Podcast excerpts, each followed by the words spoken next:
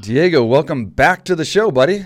Oh, glad to be back. How things are going good. Um, just down here in Florida doing this uh, last final UFC training camp. You know, got excited, and um, me and Joshua Fabia were like, Yep. "This is the last one. We got to do it right."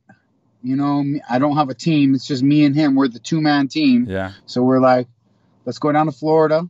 Contacted Dan Lambert at ATT, and he's like, hell yeah, come on down. Let's use the gym. And and one thing led to another, and uh, you know, um, I got some good friends down here. Luis Palomino, the BKBFC champion, Right. and Hector Lombard. I got some good Yeah, friends down here, that. the Cuban Connection, Yeah. and uh, they hooked me up with uh, Miami's best hidden secret, man, El Tigre. You ever heard of El Tigre? no, man, tell me. Eric Castanos. Oh. You look him up, man. He was 40 and one. He's a he- he's a professional kickboxer. Man, this dude is a is a real secret. He worked with Yoel Romero. He um he was the first uh, trainer to really put the put the smooth kickboxing on uh, on Gamebred on Okay. Masvidal. Okay, cool. He trained him when he was 17, all the way up to man. He trained him for I think five years when he was 17. Was his first trainer. Mm. He's he's he's a real secret down here in Miami, down in South Miami. He um don't speak very good English, but uh, he's a badass mitt holder. He moves. He, he moves with you. He'll kick. He'll he'll he'll kick you. He'll punch you. You know, you, while you're in a mitt session, yeah. you better fucking you better be ready. You better be aware. You'll get you'll catch a head kick. Yeah. Well, man, I want to say thank you for reaching out to me. Um, it's a compliment to me, man. We did a podcast before, it was like seven months ago or something like that. Yeah, and been uh, a while. it- it's always great when a when a guest reaches back to me instead of me having to reach back to a guest. It means that the podcast must have went okay. You must have felt comfortable. I want all my podcasts to feel good for the guest and, and, and for them to take something away from it. So uh, I was very uh, flattered that you that you reached back to me. So thanks for doing that, buddy. Hey, Mike. You know, it all goes back to the loyalty of Yeah. the tough one house, Yeah. man. Come on, dude. You, We're like brothers. who am I? Who, who am I gonna give a, a give the podcast to? Who am I gonna give the interview to? My old roommate. Come on, yeah, of course. dude. That's right. Man, shit, we're old roommates. That's true. That's true, brother. That's true. Um, but man, know, you even got. though even though even though I am the last man standing, but uh, you never I know. kinda You- hate you're that, looking man. good. I've been following you on IG. Um, you definitely got a lower body fat percentage than me, so you know you you might be making that comeback fight, and you could still be the last man I standing. couldn't though. You know, the funny thing is, people don't realize. Like, you know, it's like I look, I guess, what you would call better than when I was a fighter. But it's like that's not what it's about. Like, you know what I mean? Like, I couldn't fight to the level I fought when I was fighting, looking like this. I'm fighting for aesthetics. You know what I'm saying? I'm fighting to look Oh, good, to feel good, to be yeah. strong, to, to, to, to promote my gym at 41 years old. If I can look good at 41 years old and people say, wow, you know, he's 41 years old, he's looking good. I want to go train like he's training. That sells my gym, you know, and obviously it's true. You know, I'm training at my gym, so it's not a, a lie or anything. So, you know, it, it's aesthetic for me. It's, it's, it's, uh, I'm training for myself for my body, but if I was in competition, I couldn't train this way. You know, I couldn't I couldn't train the same way, and I'd, I'd have to train differently, and I wouldn't look near the same. So uh, that that's the difference. So when people tell me like, "Oh, you look like you should be fighting again," or you know, you're you're in good shape, like the UFC fighters are better, it's like I'm not really. I'm not really in good shape. I'm just, you know, I, I'm uh, aesthetically in shape. But uh, man, you you got a big fight coming up, man, and and what a hell of a fight! Ninety four fights between you guys, Donald Cerrone and you, and you wanted this fight. Like you wanted this to be a retirement fight. Like what a hell of a retirement fight, bro. Well, you know, um, you look great, Mike. By the way, Thank you. and uh, congratulations on all your success. And um, you, your gym is awesome. And um, if you need to get some fitness in, you're you're you're you're carrying the torch uh, in, in a great way, and I'm proud of you. Thank you, sir. Um, as far as Donald Cerrone and uh, this cowboy fight, this retirement fight, yeah, man, um, shit, you know, it wasn't easy to get. You know, um, Really? How- how'd that go? My manager, I had to have my manager go to go to war with uh, with Shelby, oh, really? and um, we we had we put we had to put our foot down and and um, hold our ground and and um, you know it was it was it was it was a tough fight to get. You know we, we at first we had a we got a list of guys. Uh, you know and all I wanted was a, a real true name for this last fight. You know, I, I put a lot of time in the octagon and and I wanted to fight someone who had some some uh, credentials and who somebody who also you know has um, been in there and has some miles on the body Right. and and um, who better than Donald It's Cowboy. Cerrone? Yeah. You know, this guy is obviously one of the most dangerous fighters in the game with the most finishes in UFC history. Yeah. This guy has obviously been there a long time with the most fights in UFC history. Yeah. Come on, I'm the guy with the longest Reigning UFC contract. Yeah. History career. You know what I mean? you keep throwing in my face. Longest, longest, longest active career. You know, with no breaks. Yeah. And so I I'm the it's just a second perfect- longest. It's a perfect. It's a perfect matchup. I'm only one year older than him. Yeah. I'm one year older than him. We both have a ton of fights.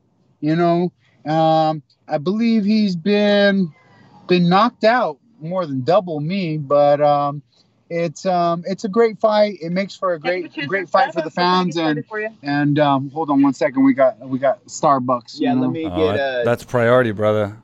Fabia's on What the do- what do you? Starbucks. Uh, just a cold brew, just a cold brew, which nitro. let me get the nitro. cold Luckily, brew. we got Starbucks here as well. That's one. Of, that's one of the few nice things, uh, chains from America that we do have. We don't have a lot of good food here from like America, but like I wish we had Cheesecake Factory, In and Out, like all the all the good shit. But we do have Starbucks. All right, 1017. Yeah, so with this cowboy fight, yeah, man, I'm I'm hell of excited, man. Um, you know, it, it's not only a a legendary last man standing, old Wild West cowboy fight. You know what it is? Hey, what's up, buddy? it's a buddy? New Mexico. It's a New Mexico fight. Let me tell you this.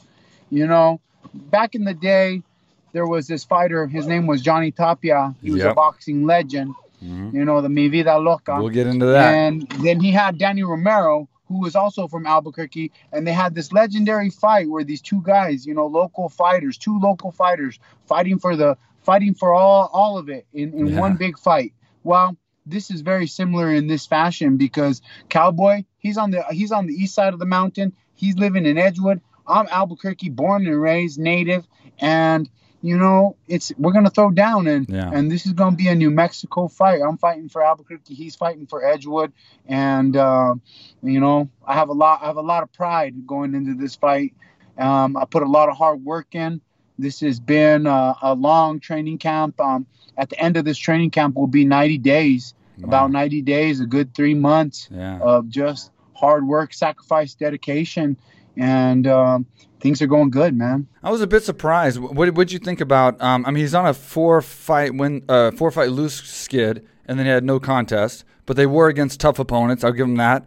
Um, I was a little surprised when he, he looked at this fight as like a highlight for himself. He, he seemed to have put you. He gave you respect in, in regards to your past, saying that ten years ago you were tough. Now it's going to be a highlight tape.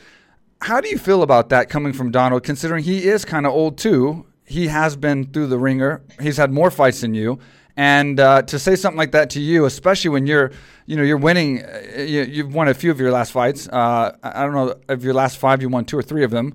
Um, how, how do you feel about that when he says something like that to you? Does that motivate you, or do you think he's just promoting the fight, or do you think he really believes it?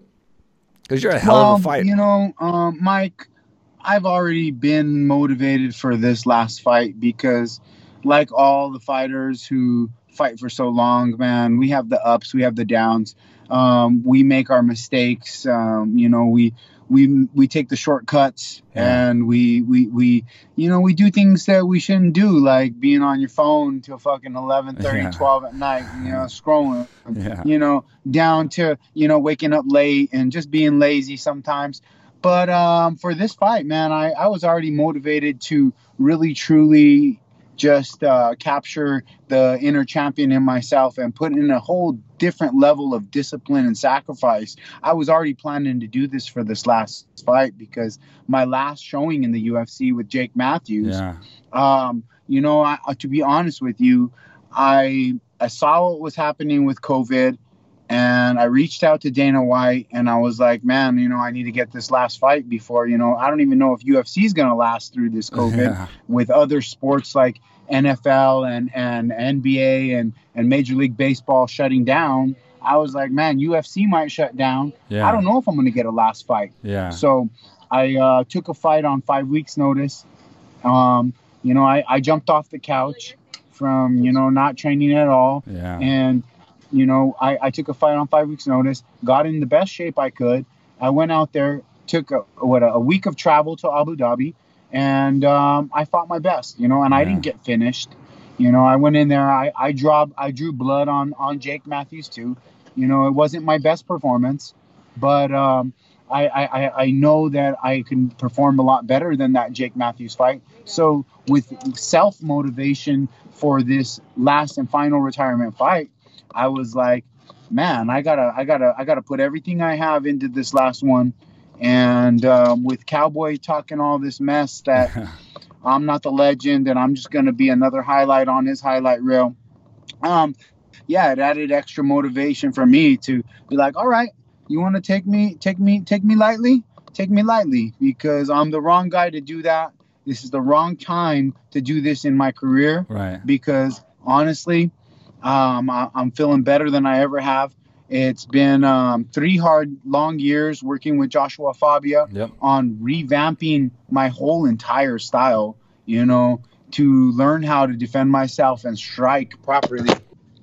But um, yeah, so no, man, I'm super, super excited, super excited for this cowboy fight, and and uh, yeah, I'm motivated as hell, man. I want to go out there and kick his ass. You know, I want to take it to him. I want to bring the fight to him, and and you know, when you are training for your retirement fight, you just take shit more seriously. Yeah. Because you know, you know this is gonna be your last time that you make the walk. You know this is gonna be the last time your feet touch the canvas. You know, you know this is the last time you're gonna hear uh, Bruce Buffer saying the nightmare. You know what I mean? Yeah, you know this, you feel this, and and, and it, it just brings a level of importance to what you're the the task at hand. And man, for him to for him to not take me seriously, maybe he is. I don't know. But um, I'm looking. I'm looking at him like a legend. Yeah. I, I think he is a legend. Yeah, you both. And uh, Cowboy, um, you are a legend, Cowboy. I, I respect you like a legend, and I know you are dangerous, and that is why I'm taking this fight camp so tremendously serious. Yeah. You know, I have, uh, you know, I, it's it's it's been been zero, zero, zero. You know, zero anything for me, man. Yeah. I, I had a great match with with with Jake Shields Yeah. and in high rollers, and um, my grappling is on. I've been working hard on my striking. I came down here to American Top Team, which is, in my opinion, the best team here in the United States Yep. for uh, for striking, for mixed martial arts, and and I'm just working with a bunch of other legends, and um, I'm feeling great. Things are going good. I just want to say the the cool thing about this fight is not only did I want to see this fight many times before. I mean, it's a great fight at any time in your career. Um, you're both legends, so it's like it doesn't matter records. It doesn't matter. You've all you've you've put your time in, and you're in the same place. That's what I like about it. You know what I mean? Like, so it doesn't matter. You've all fought the best. You've all had great wins. You, you took some tough losses. So it doesn't matter about records and where you're at in your career right now. This is still an epic fight no matter what against two legends of the sport that are just badass hardcore fighters. So I'm definitely uh, I'm definitely excited about it. Um, I, I guess I'm gonna ask you a two part question here. Um, it sounds like you're 100% retired um, after this fight. Uh, So the question is, are you 100% retired no matter what? And then the second part is, uh, why? What would what? I mean, obviously, things come into factor when you decide to retire. Maybe you feel like you you can't fight like you used to, or maybe it's just a goal you set for yourself. Whatever the case, if you are 100% reti- retired, why why would you uh, retire at this time? Yeah, well, there's a lot of things that that that play into my decision in making this decision. Um, first of all, um, you know, like there's got to be life after after UFC, Right. after the fighting, you know. And for me, you know, I started UFC at the age of of, of 21. Yeah. You know, so young. so I've been living this life for a long time. I, I went into the tunnel with with a lot of light, and um, you know I'm coming towards the end of the tunnel. I see the light at the end of the tunnel, and I want to do this and achieve this, man, and and be able to to come out of the tunnel healthy yeah. you know and and so a lot of this is me taking brain health awareness Okay. being real and uh, just not being delusional or in denial about the wars I've been in, Yeah. not being delusional and denial about the head trauma that I've taken in this career. You know, so you know when it comes to a fighter, usually we're like, "Oh no, it ain't me, man. I'm cut from a different cloth." yeah. man, I'm I'm I'm that conquistador blood. Yeah. You know what I mean? Like, no, like you, you got to be real with yourself, you know, and have understanding and be like, you know, man, like I gotta I, I gotta get out of this sport healthy. Yeah. As far as other competitive things go, yeah, I will probably still continue to do grappling. I will probably look into some probably maybe some exhibition boxing matches. Um, who knows what what what the cards hold? Right. I have a, a big role that I got cast for in a Mickey Rourke film Yep. where I will be playing um, playing Johnny Tapia in the Mi Vida Loca Yep. movie. So um, that that's going to be a big aspiration for me to to dial in how I'm going to remember these lines and and and and p- pull out this acting career you know that I, I, I look forward to doing. Um, there's many many things that that I have to do you know. Um, I got I got that going on and and um, you know I'm excited to do it. But there is still that one fight that I wish I could have with Conor McGregor Yeah. you know. Maybe maybe later down the line we do a boxing match. I don't know you know we'll see what things happen you know we'll see how things unfold in this Yeah. in this this dream career that i've been able to to uphold Seems like nowadays you just got to sell it. You just got to make a bunch of heat and, and, and talk a lot of shit and make it entertainment. That seems to be what's working for these YouTube guys, Ben Askren and Jake Paul and, and Logan Paul fighting Mayweather and all this stuff. It seems to be all about hype. So maybe that's something you should do after after you get done. but absolutely absolutely you know it's it's become so much of the entertainment factor So much. and um, you know i've always been a character Yeah. And so, you know, some people love me, some people hate me, but I am entertaining. I am entertaining. You can't deny the entertaining factor is there. I've been putting on these bloody battles and putting myself in the line of fire for a long time. And um, at the end of my career, I want to just skate out clean, man. Yeah. Skate out clean with a clean victory over Donald Cerrone. And we'll see what happens next. You know, you know, the cards, the cards, the cards. You never know what the cards are going to be. Yeah. You know, and you know, I of course I I visualize a great victory, but we, as you and I both know, Yeah. Never this know. sport is uh you don't know what's Yep. going to happen. You know, one of us might end up in the hospital, Yeah. and that's the truth of this brutal sport. What's up, everybody? I am here in Thailand. This is the first time I've ever been here. Been dying to come here for years. Mike Swick, he's one of the big reasons he's been trying to pull me down here. What he built down here, AKA Thailand, is incredible. There's people here from all over the world.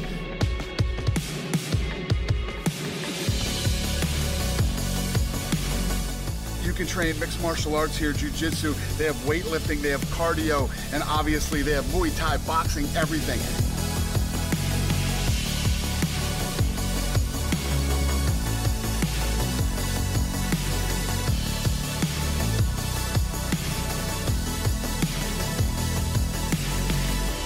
I'm telling you guys, I know everybody wants to go to Thailand because Thailand's so cool, but you can't come to Thailand without coming to AKA Thailand. Come on.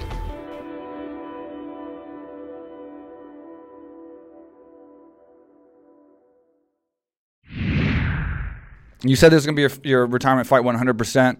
Um, do you have any regrets in your career? I mean, is there anything that you're leaving uh, regretful from your career as, as far as fighting? And I know you wanted the, the Conor fight, but is there any other regrets you've had that, that, that you know, or good memories? Let's, let's go both, good and bad from your career. If this is your last fight and you walk away, do you have anything memorable that's good or bad that, that maybe uh, you regret that you could have had or that you're just thankful that you did have? Um, you know, that's a great question, Mike. Um, of course, there's going to be a lot of regrets, man. Yeah, of course. You know, um, I regret just, uh, you know, lying to myself, you know, doing things that I shouldn't be doing, being unaware, and um, believing, believing the hype, you know, Yeah. believing the hype of of of what a UFC um, fame is, Right. you know, and um, the real true reality of being a professional athlete, a UFC fighter, having all these fans, and uh, the, the fake internet, and and all this stuff, man. Just just being more real with myself. If I could if I could go back, I, I, I just would like to look back at myself and be like, man, I wish I could have been more real, more honest with myself, less than less delusional in the dream that I had. Yeah. You know, the you know, like, oh man, my dream was I'm a God given champion and my God given destiny, I'm gonna be the UFC champion. Right. And yeah, that that that that delusional dream did push me to do things that other human beings were less capable of doing and and and still to this day people are like man you're such an inspiration you know Yeah. like you took you know you took those hits and you did things that that like man I, other people would quit Right. and but now that I look back on it and you know it's it's it's 17 years later I've been doing this UFC for that long that I'm like man you know I just wish I would have been a little more honest with myself I wish I would have been a little more real I think I would have had some better results you know and um but but but in the end I, I uh, man I really truly am blessed um you know I I, I found a uh, found a great um, great coach in the end for the final run, um, a friend and a mentor that in Joshua Fabia to help guide me through this end of the road, and um, you know I'm I'm doing it with people that really truly care about me. You know I, I don't have no fake snakes around me. Good. And um, to be honest with you, Mike, this will be, you know, the first fight training camp, first fight ever in my life that I do, you know, 100% free of any supplements. You know, like uh, my whole career, I had a, a serious supplement addiction. And um, you know, you remember? I remember I took the bag into the Ultimate Fighter Yeah. house with all the supplements, and you're like, man, those supplements they So work. many. You know, they do. But but uh, this time, um, it's gonna just be me, man. Yeah. Nothing for recovery, no probiotics for my digestion, no essential fatty acids for my brain. No, man, I'm just doing it on just food, water, sleep, rest, and hard work. And um, uh, it's gonna be the real true soul inside of me, the real true spirit of confidence that um, that leads me to, into this battle. And so, you know, I'm, I'm I'm just excited to to be able to do this for once um, with no help. Like you know, this is the Yeah. this is the real true true Diego. The essence of Diego Sanchez is going into the octagon on May eighth, and uh, I'm excited as hell to fight Cowboy Cerrone, man. Um, you know, he's he's obviously thinking I'm just gonna be a highlight reel on his record. But um, if he hasn't seen the fights that I've been in in my entire career, man, I'm I'm not an easy man to put down. And um, you better believe your uh, you better believe it and bet your ass that um, I'm coming in the best shape of my life. I'm coming with in the best health of my life, and um, I'm, I'm I'm closing the show right. Yeah. Um, you know, a lot of fighters don't get that opportunity. right. A lot of fighters don't get the opportunity to finish strong On the their end. terms. You know, most fighters they they start good, they they they they fall down, they get back up, they fall down, they get back up, just like I did many many times. But then in the end, they get they get shut out, Yeah. they get shut down by the young guns. Yeah. And in my last five fights, I fought four 26 year olds that outsized me. Um, you know, they they they were young, hungry, and very talented. You know, Michel Pereira, Jake Matthews. These guys are young and, and hungry. You know, you the only one that wasn't 26 was was uh, Michael Chiesa, and Yeah. Michael Chiesa. You know, he's he's a, he's a great fighter. I think he's number five or six yeah. in in the rankings. And so, you know, I'm I'm just I'm excited to go out there and uh, and finish finish my career on on a high note Yeah. finish my career on a high note and um, give the fans one last one last taste of Diego Sanchez and you know I want it to be the best me and so I'm putting it all in man Yeah. I'm putting it all in and and and like like Donald I got my injuries like like like like all the older fighters man we've been through the grinder Yeah. we got the miles on the body but uh, my mind is sharp my eyes are focused. My my vision is clear, Yeah. and um, I'm excited, man, because it's Cool. gonna be just the 100% Diego Sanchez. Man, you just had so many fights, so many wars. You've proven yourself so many times, and, and now you're coming out here fighting this guy. I mean, it's, it's going to be such an incredible fight. I, I can't wait to watch it myself.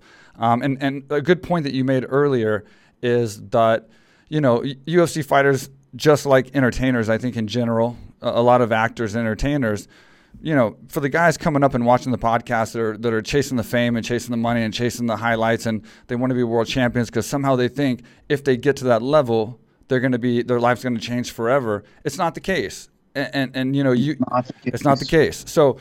You know, they're chasing these things like this fame because you do get famous. You got famous. We all got famous, right? It was amazing. And, and, and you feel like you're on top of the world, but it ends just as fast as it comes. You know, you have to maintain that. And then eventually it will drop off. You're going to get older. You're going to, you know, so it's tough. And it's a good point that you made because, like, a lot of these guys chasing just the fame and the stardom and the, riches, they're going to have to understand that, like you said, you have to have something set up after fighting because if you don't, it is going to drop off 100%. You know, unless you, unless you're very, very one of the rare, rare fighters that can make it to the very, very top and be a champion for a long period of time and make an enormous amount of money. And then how many is that? Yes. How many is that? You know, yeah, so that, it, it, it's it's maybe one out of a hundred. it's man, uh, it's a, it's a very small amount. And uh, you know, the truth of it is, you know, there ain't that much money in this sport. So yeah, you might get some fame, you might get some fake followers on IG, but um, you know, it ain't it ain't what it all adds up to. You know, Just got to you know, you- maximize you, it. You, got to sacrifice a lot of things to Yeah. get that. Yeah. You know, and um, yeah, I, I live with some regrets, but um, I'm happy to be here and speak my voice of truth to the youth in the end because you know they need to hear it. They- Yeah. They need they need to know. You know, like like this ain't you know this ain't the, the the joyride that you think it is, man. You're gonna have some pain and suffering along the way because believe me, I um, I've sacrificed, man. I've sacrificed family. I've sacrificed friends. I've sacrificed relationships. I've sacrificed a marriage. I've sacrificed many many things for this first love that was the UFC.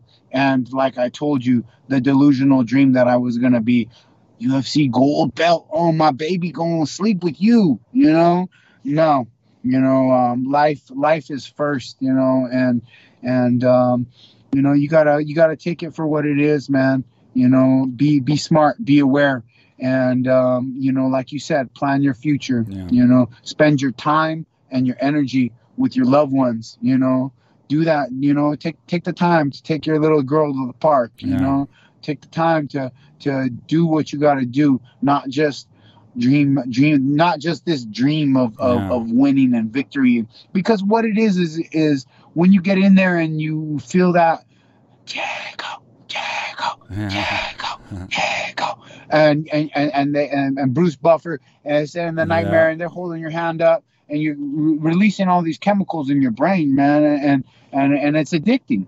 You know you become an addict. You become an addict for that feeling of oh man you know like you know i'm famous and and i and i'm, I'm victorious and and and it's and, and, and don't get me wrong it is a great feeling but it's not the only feeling that you need to to chase in life. And there is a lot of other ways to find these great chemicals that are in our body that we can release you know Yeah. and um you know be healthy Yeah, know? and, and we've seen even guys in our generation actually have belts.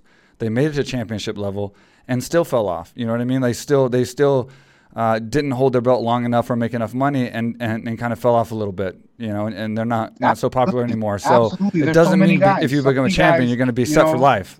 you you become a champion and then you know you're still you're still chewed up and spit out at the end You got to make you something know. for yourself afterwards and think about it. It's the number one thing for sure.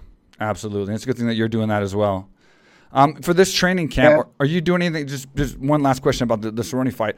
Um, on this training camp, are you doing anything different uh, or changing up anything with Joshua or whoever um, for this fight? I know you mentioned a couple things, but is there anything specific that you're training, uh, changing up, or are you just just training for everything? yeah um, you know um i have been um been working with uh, luis palomino man um he's a great help um eric el, el tigre castanos uh, man, down in Miami.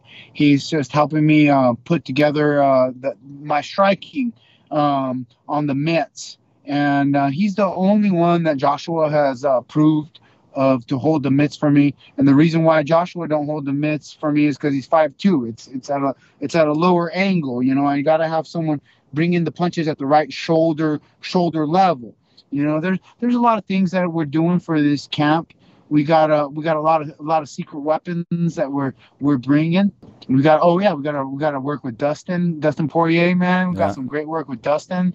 Um, you know, there's a lot of lot of lot of secret weapons that we're bringing in this in this fight, and and um, we're excited, man. We're excited to show it all. We don't want to give our game plan Right, away. You know, the game plan obviously is to go in there and just perform, Yeah. man. You know, it's it's about performance. Going in there and and and and knowing that this is the last time and zero hesitation. Zero hesitation going in there and doing what I got to do. And I got to have the confidence. I got to I got to let all the doubt go and have the confidence in my conditioning, the confidence in my training, the confidence in the discipline that I put in for these 90 days of training. Yeah. And and that's where I'm at, man. I just got old school with it, man. I just got old school with it. I'm in the best shape of my life. I I, I could easily continue to fight if I wanted to. Right. Um, right now, it looks like like being an ambassador for brain health awareness and stepping into another role is going to be the best thing for me. You know, I work with Joshua at School of Self Awareness, so this will be, um, a, you know, a big thing that I'll be working on after after my career with the UFC. But um, you know, it's it, I, I'm I'm not closing all doors to combat combative sports anymore. You know, like if, if something opens up and and I have a huge opportunity, I am still a man that is surviving in a grimy world. You know, Yeah. this is a grimy world we're living in right now. You know, and, and I got a daughter, and I got a mom and a mama and a papa, and you know, so I'll do what I got to do for them and for myself. Yeah. So you know, we, we, we're just uh, we're just excited for for the moment at hand, and I'm gonna take it uh, breath for breath, moment for moment, and uh, I'm excited to go to to the apex and, and put on a great performance on ESPN in front of millions and millions of fans who have been following me since the Ultimate Fighter Yep. You know, you know through through the Clay Guida fights, through the through the uh, BJ Penn fights, through through the Martin Kampmanns, through the Gilbert Melendez's, man, you know, through the Nick Diaz's.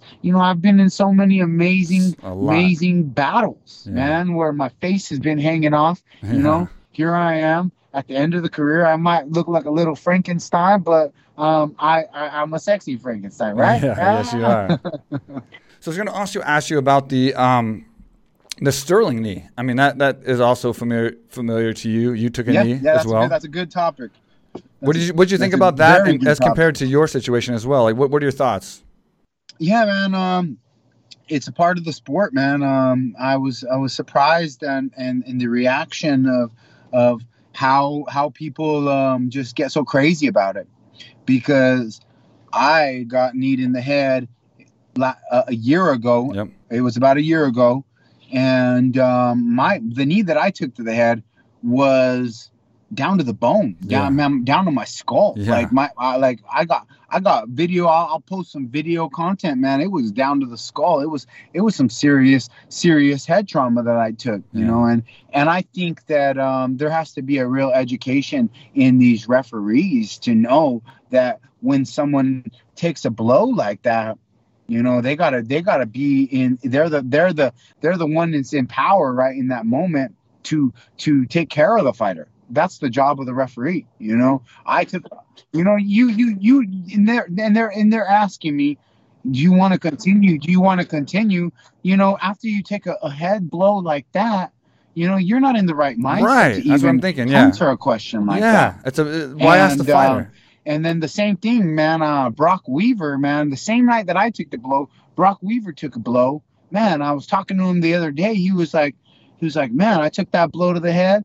Um, I went home after that fight. He said uh, my head was killing me. He said Yeah. I, I he said I, I didn't know what to do. He said I I didn't even go to the hospital, and he's like I had to take. I, I was telling my my wife like I, I don't know. I don't know if I'm gonna be all right. Um, Right. he had sustained a real concussion. Yeah. You know, and so there has to be uh, added measures to protect the fighters because this is the most dangerous sport there is. And and we got to take care of the fighters. You know, this is this is the truth, man. We got, you know, if we're gonna entertain the fans with with our bodies, you know, being sacrificed, being being taking these impacts, these traumas, then you know we got to be taken care of. You know, by the organization, by the company, by the medical. Like it, it, there needs to be some changes made in in this area of of the sport as the sport continues to evolve and become more dangerous as these these young guns man they're more athletic their their striking abilities are they're they're acrobatic their their striking abilities continue to evolve. Their their their um their their accuracy continues to get sharper and sharper. And you know like look at Sandhagen man. Throws one knee. And man Frankie's down like that man. Like this is some serious this is a serious serious sport we're in. And um, I'm I, I just think that brain health awareness needs to be taken to the next level we, there needs to be a higher level of of of scan, scanning and testing and and uh, I think that there needs to be more um, of the financial money that is being made off of us and and and uh, what what what we're putting at risk to put be put back into to just taking care of us you know Yeah. taking care of of you know whether it's it's it's brain health facilities whether it's it's paying for the medical that costs more the scans that cost more.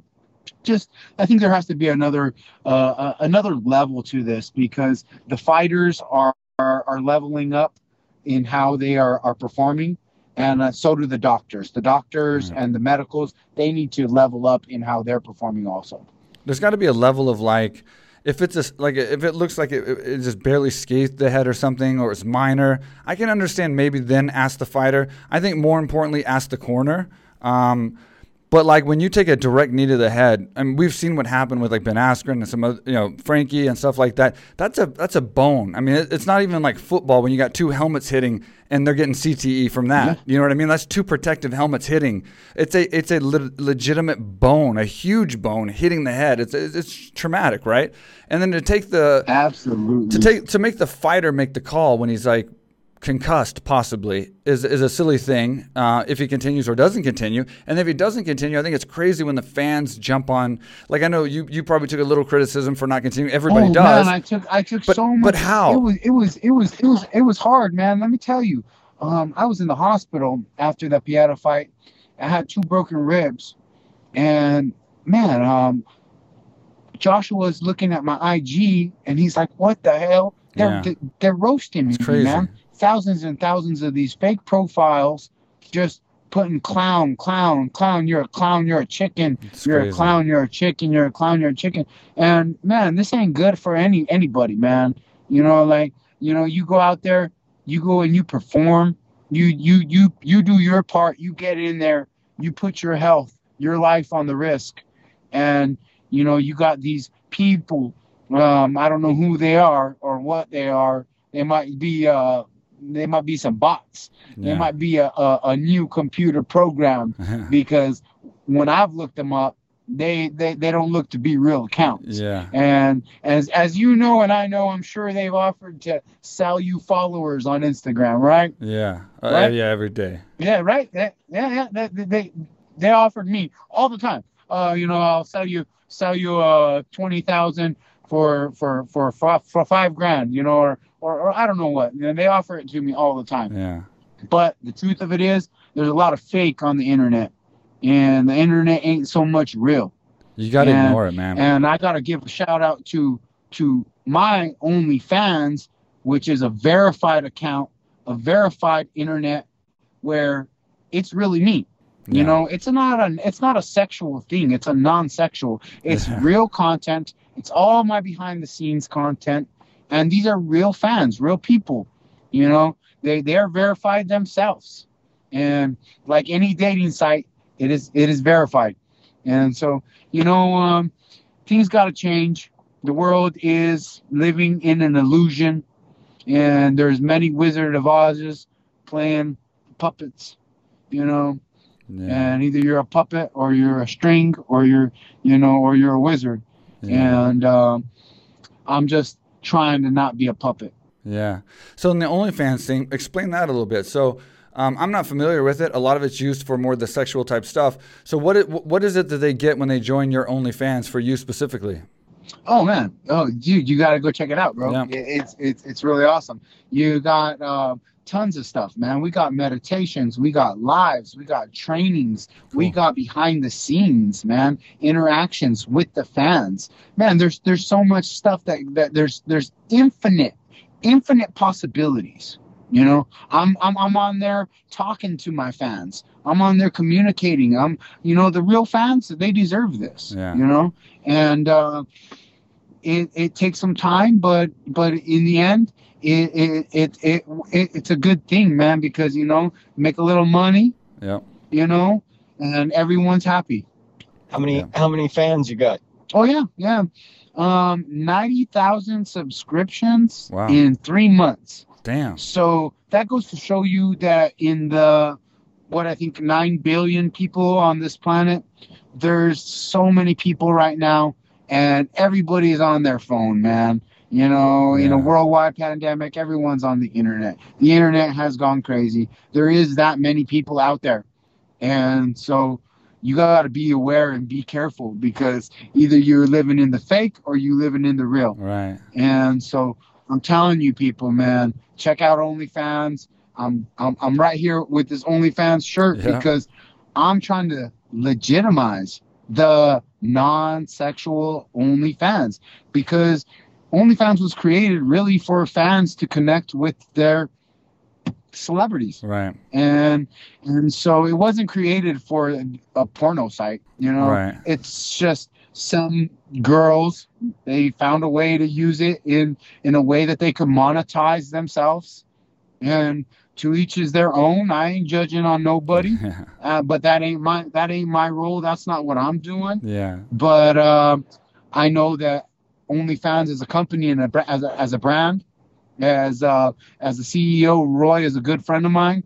Um, yeah, no, it's it's it's a it's a solid company, it's a solid network, and um, you need to get on here now while you can because once the internet gets exposed to what is really going on with the fakeness, with the lies, with the deception, with the illusion that is is happening with Yeah. with the power four yeah, yeah, it's going to happen. It's- it will happen. It's it's going to be exposed. It's only a matter of time. And um, people are going to need a verified network that they can trust. And OnlyFans is going to be one of them that's for sure Cool, man. Awesome.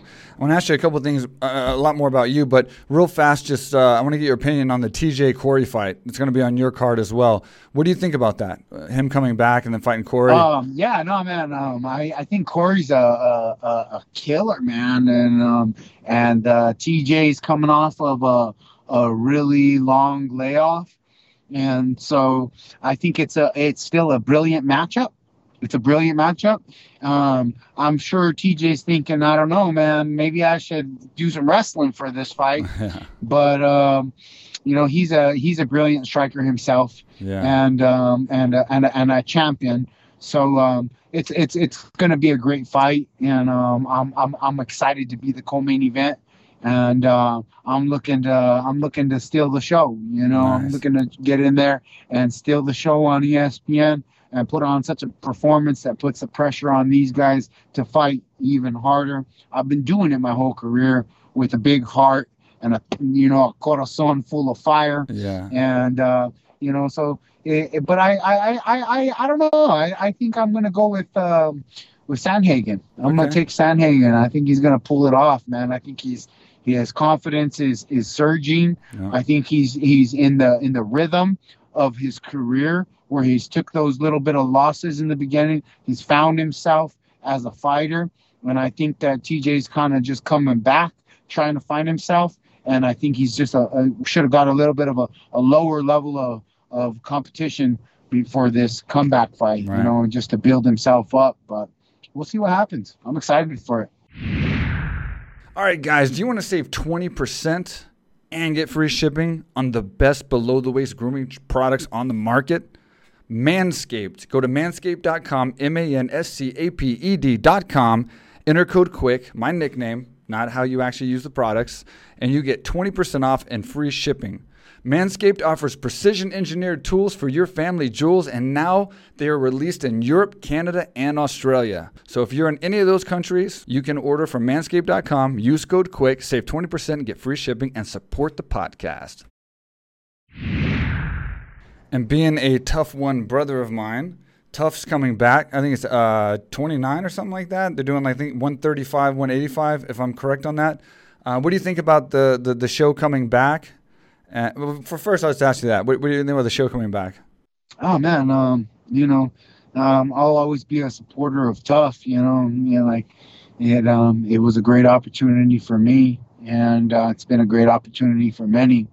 Um, uh, I'm I'm sure it'll I'm sure it'll be a be a success. Um, I hope that they get some some good energy in there and and the, the right uh, characters and, and with charisma and um, you know I hope they really do it right because you know they there for a while they were just were doing it so often Yeah. I think twice a year Yeah. and um, they just they kind of got the, the the rush on it Yeah. so you know, it's it's had a good little bit of a break, and uh, I think they're really working on um, on doing it right for this 29th season. Have you heard who the coaches are going to be? I know. And and I, I'm You know? trying to find out because I want to do a podcast about it, but I don't know right now. Do you know? Um, I don't know, but um, the rumor that I heard was uh, Masvidal and Colby, but Oh wow. um, you know, Masvidal will have to to win this fight. You know, win this fight with Usman, and um, Yeah. that would be a great a great show. I think the chemistry would be good. So you said doing it right. What what if you were the boss of TUF 29 and you set everything up and, and it was all in charge of you? Um, what would you do different that's uh, that's not been done before to try to make a better TUF show? Being that you were on season one and then you've seen the I'm going to say decline because we're the best show ever, TUF One. Um, but since TUF One till now, what what would you do differently on this season to try to make it better? Um, I would just uh, bring in more people, like um, outside characters, outside specialists, and I would allow the the. I wouldn't go with so much the team thing because, man, I I remember just Randy Couture was my hero when I went in there, and I would have loved to get some work with Randy, and I never got to. I never got to work with him. I never got to spend time with him and learn from him like I like I like I I I, I should have, you know. And I, I feel like they should uh, diversify the the the team standing and make it more individualized to where it's more of an individual competition and you have coaches coming in and and you know just different specialties and you know I, I I would like to see like the individuals be be highlighted more and um, not so much the team you know and Right. and make it more like a bracket i would like to see like a bracket Like a like you know more of a bracket style of um, you know like a tournament Yeah. you know like i would like to see more of like a tournament type of style you know That- that's how i would do it And on TUF one, uh, I mean, not that there's anything negative, but do you have any regrets that you would have taken back from TUF one? And then what are your fondest memories of TUF one? Oh man, um, shit. The the number one the number one regret would be just not going to that strip club on the last night with Dana White, the, the Cheetah strip club. That would be the Yeah. number one regret that I have. I would have just said, "Oh, I'm gonna, I'm gonna just, I'm gonna just stay home. I'm Yeah. cool. I want to just go home, you know, and not drinking all that, all that booze. Maybe that would have been a good you know? idea. Yep. That was, yeah, that was a little. You got a lot of you know, publicity though. You got a lot of publicity.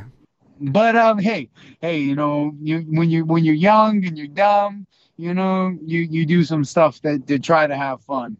And um, we had a we had a we had a we had a good show, We man. did. We had a great show, and in the end, um, it wasn't about the regrets, man. It was about the the friends and the relationships Yeah. that, that that we were able to make. You know, the opportunities and um, really pioneer the sport of UFC from you know sixty million dollars in debt to now on the ups of ten billion. You Nice. know, like seriously, you know, we were really a, a big factor in in in the explosion of the sport. You know, when when the world only knew Monday Night Raw, WWE Right. you know we we, we showed them a, a different uh, different reality a, a different form of, of truth and in, in in fighting and you know um, i just yeah I, it, it was a good show man i i um I, I look back on it man and and and all that good training i got with Koscheck and Yeah. and then how they switched the switched the opponents in the last episode. Man, it, it, it was it was crazy, man. It was nuts. And and it's weird that like going from the pro wrestling thing, it's like even though pro pro wrestling was so big and still is, it technically was more violent and more vulgar, even though it wasn't real, than fighting for real. Because they were saying such vulgar things together or, or at each other, and Oh, there was yeah. blood, and there was all this Oh, yeah. carnage, and it was literally more violent the and more vulgar. You know, come on, you know the titillation. real fighting. Can't forget about the titillation. But it was interesting. Yeah. Yeah. so Yeah, now um, you look where it is now. The sport has grown, man. To from the Ultimate Fighter to now we got uh, world champion uh, women's fighters. You yeah, know, we got, you know, absolutely. These these women are going out there and, and going to war now. And so you know things have changed and uh, things will co- continue to change continue to evolve as um, as the world continues to evolve and change with with you know the craziness of the internet and pandemic and you know 2021 man. Yep. you know shit's getting real. Yeah, and I had Mickey Rourke on the show a while back, and he was very excited about an upcoming project with you. I think he's the producer of this film, Mi Vida Loca. Um, yeah So tell me about that. Let, let, us get into that a little bit. Yeah, um, Mickey Rourke, man, a good friend of mine, man. Super um, cool guy, Uh, yep. uh, a legend himself, Yep. man. Um, in the in the movies he's put out from from, Amazing from wrestler to to Sin City, man. Um, this guy's um, he was a, he was a boxer. He boxed, man. People, a lot of people don't know that Mickey gave up acting for a while to be a professional boxer. And, and man. superstardom acting. He was a superstar when he when he went into boxing. Like it was, he did Oh, it for the love oh, of oh, boxing. I always, I always get him with this one. Hey, I'm like Mickey. Before there was Brad Pitt, there was Mickey Rourke. it's true. It's The he was the leading heart- man in Hollywood. Real, Absolutely. The real heartthrob of America. He was. You, you, you still, you still that heartthrob, Mickey. I love you. He's, he Yeah. was. He definitely Um, was. Yeah. No, but um, yeah, no, he's he's a, he's a big time actor, man. He's he's a legend himself. Uh, you know, he was a great friend with uh, Johnny Tapia, and um, while he was going through a hard time, um, going through a divorce, Yeah. he, he reached out to Johnny, and Johnny's like, "Hey, you know, Mickey, just come to Albuquerque, and and we're gonna we're gonna I'll take care of you. I'll take care of you." And and he said, "No, just get on the flight right now and get out here right now. Get out here right now." And and and Mickey listened to him. He came out and. And Johnny took him out to the Santuario church and rubbed the dirt on him and prayed for him. And and after that, they were they were they were blood brothers. And uh, Mickey worked the corner for Johnny many times. And and so yeah, no, I got a I got a great relationship with Teresa Tapia, uh, Johnny's widow, and uh, and his kids, Johnny Jr.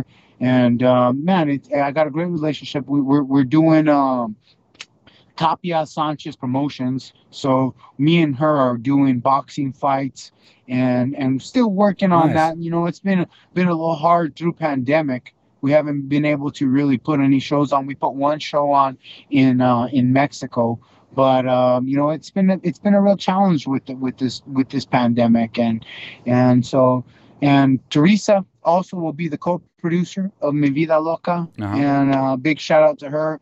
I love her. She's an angel, a real true blessing to to my life, and and um, I love her and the her and the Tapia family. Mickey Rourke. We're really excited to do this movie. Um, as you can see, I'm already in character. You know, I'm I'm getting ready, and um, I'm, I'm gonna go into this fight with Donald Cerrone in the best shape of my life. I'm gonna be shredded. I'm gonna be looking good. Gonna be looking sharp, and gonna gonna give Mickey a little taste of of what what what Diego Sanchez is gonna be as a Mi Vida Look as as we put these hands. We can put these hands on Donald Cerrone. Nice. You know, whatever he he thinks. You know, I don't know what he thinks, what he knows, but um, all I know is that I'm I'm prepared. I'm ready, and um, I'm bringing I'm bringing all the fire to this last oct- octagon appearance. So you're obviously obviously playing him and, his life story, main role. Is there a lot of pressure with that, being that you're going to be the main character and have to carry out those lines and and the pressure of the whole movie on your shoulders? Oh yeah, there's a lot of pressure, and um, this is a real movie that will be a tearjerker, man. Because Yeah, of course, if you do some research life. on Johnny and his life, Yeah, um, he lived a, a different type Crazy. of lifestyle. He struggled with uh, addiction, cocaine. Yep. and uh, he lost his mother, Mother. at the age of seven, and uh, he was he was he was a real he was a real vato man. He was a real vato in the streets of Albuquerque, New Mexico, street fighting till the day he was till the day he died. Yep. This guy was a real street fighter. Yeah. You know, he he even when he was pro boxing, this guy was still always getting in street fights. He was a little guy, um, you know, a small a smaller guy. You know, and and um, a real true legend. But what people don't know about this story is that I was a little kid in the trailer park with one boxing glove, hitting myself in the face like Johnny Tapia, saying, I'm Johnny Tapia, I'm Johnny Tapia.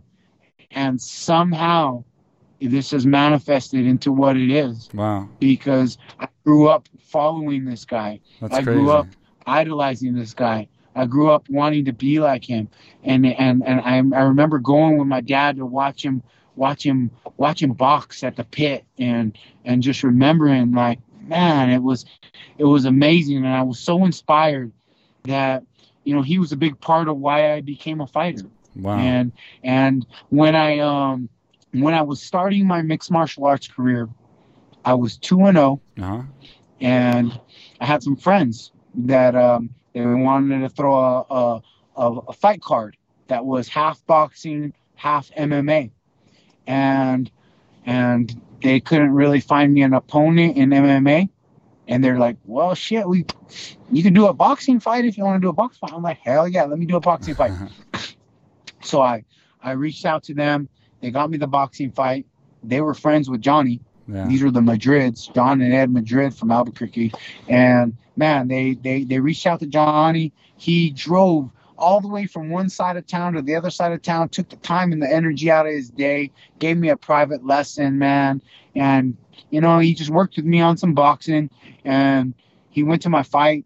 He was up there in the stands Nice. throwing punches and, and yelling combos and and I went out there and I won a, by a second round knockout. Nice. I, I knocked the guy second round and and so so I have done boxing before. I'm excited to do the boxing training for the film. I've already started, and after this after this movie, you know, um, I may do a boxing fight. You Nice. know, like with all these exhibition Yeah, fights and a lot of them. and um, you know Oscar De La Hoya just uh, just announced that that he's gonna come back on July 3rd. Man, shit, Oh, wow. man, I would love to jump in there and, and be his opponent.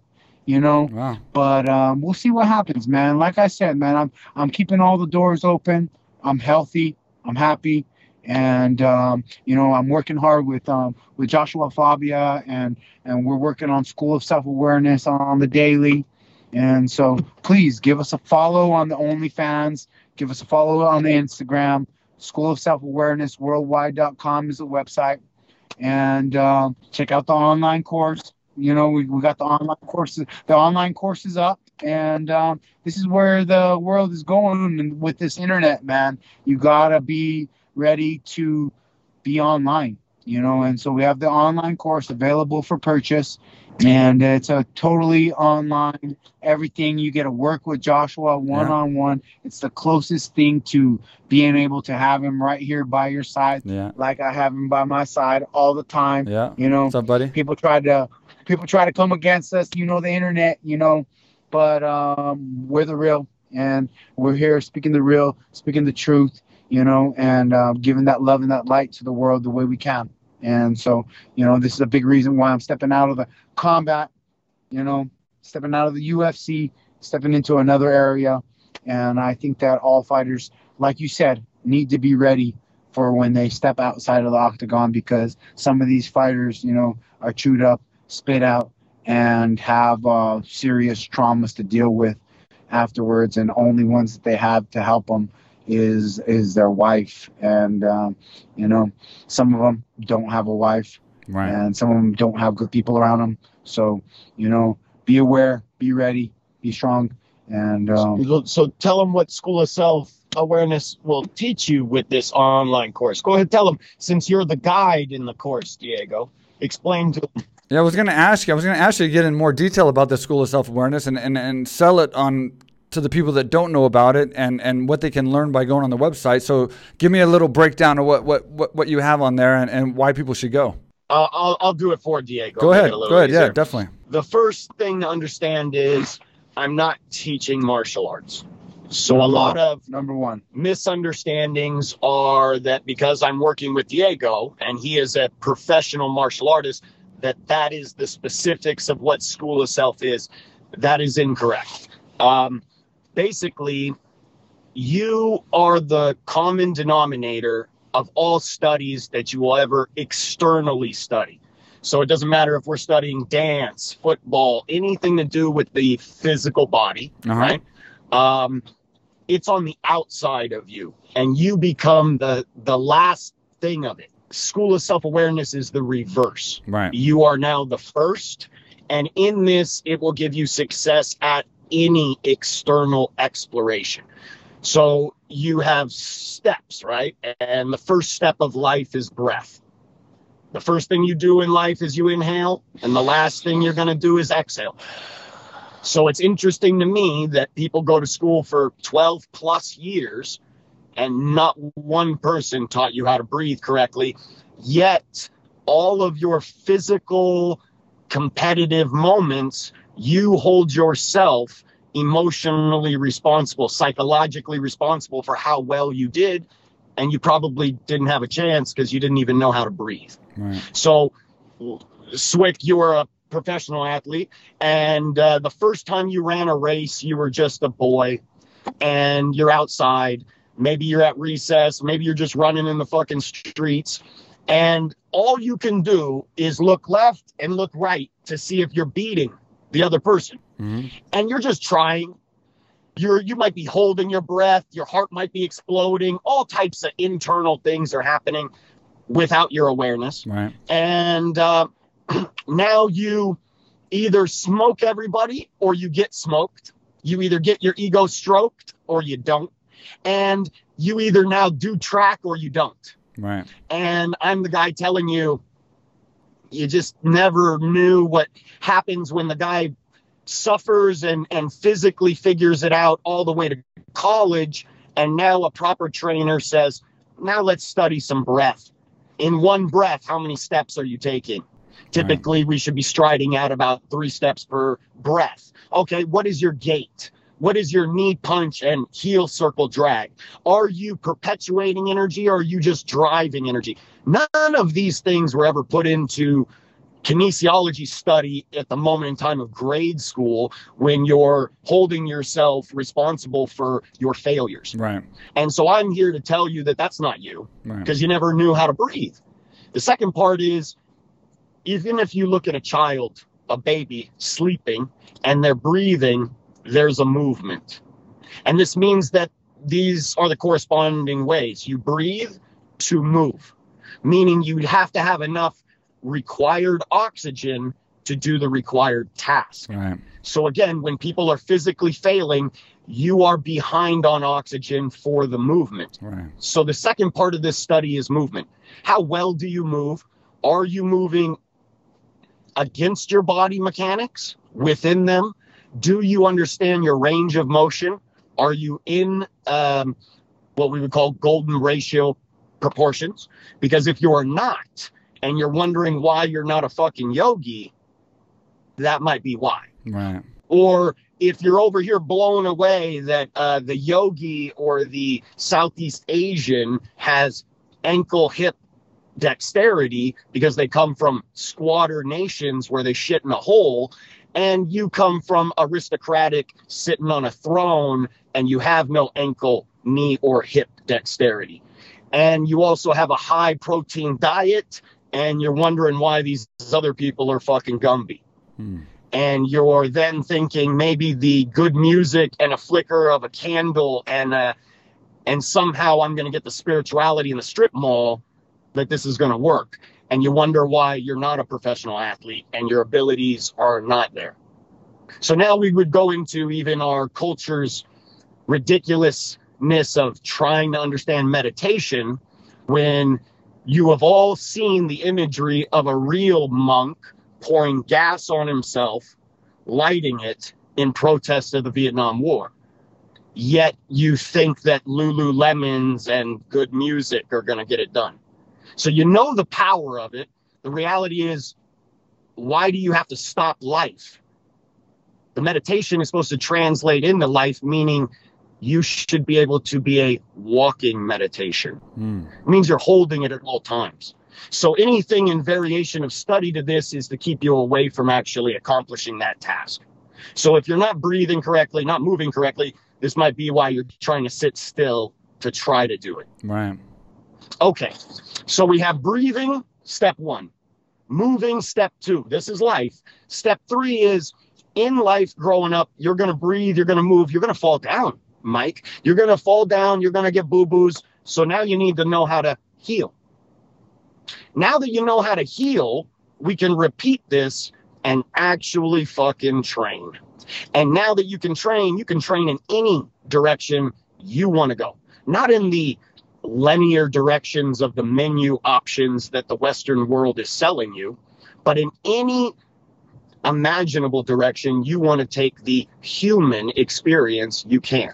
Mhm. So it doesn't matter if you want to heal your depression with cold weather like Wim Hof, or if you want to explore the depths of the ocean with holding your breath and dealing with physical pressure. It doesn't matter.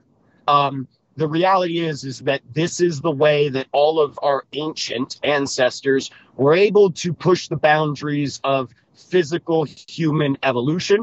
And in our Western life of living incorrectly, we are de-evolving, Mike. And School of Self is rehumanization therapy. As I do not put anything else on you, I strip off all the extra, leaving your essence, which was perfect from the time you were born. Nice. And that's what School of Self is about. It is liberating you from the extra to allow you to understand how little you need. Because when I wake you up to the fact that everything that's here on this world that you still can see, meaning it's it's lasted, it was built a long, long time ago. You know who it was built by? Slaves. So I'm going to ask you with your superfoods from the raping of the bottom of the ocean, from the cultivation of needing steroids and anything else, what are you doing with all this shit when your ancestors built this world without it? Hmm. And when you really empower yourself that way, you stop thinking that you deserve more than anyone else. You stop endorsing and participating in the sociopathic, narcissistic behaviors that have been rewarded in our society. And you would maybe start to have your humanity, because you're acting human, hmm to start to think of others. So the goal of School of Self is you need to be selfish. Clearly, people haven't been selfish enough to get what they need to be healthy, to be in control, to take full responsibility for their lives. So I need you to be selfish hmm to the point where you can then be selfless. So what Diego's always talking about about me is I'm at that place. I can dedicate my life and my energy to others because I've spent time being selfish enough to take care of myself. And leading by example, I do not ask anyone to do anything I haven't done myself at least a thousand times. And if you yourself haven't done it a thousand times perfectly, it's not yours to teach. hmm So this world of acting like you can regurgitate it because you can make it look like it, you got to come prove it. And so when I'm older than Diego, I got more injuries than Diego, and I'm still playing out here with professional athletes. How and why am I able to do it? And I didn't spend all the time in the gym. Mm-hmm. So there must be something correct going on here.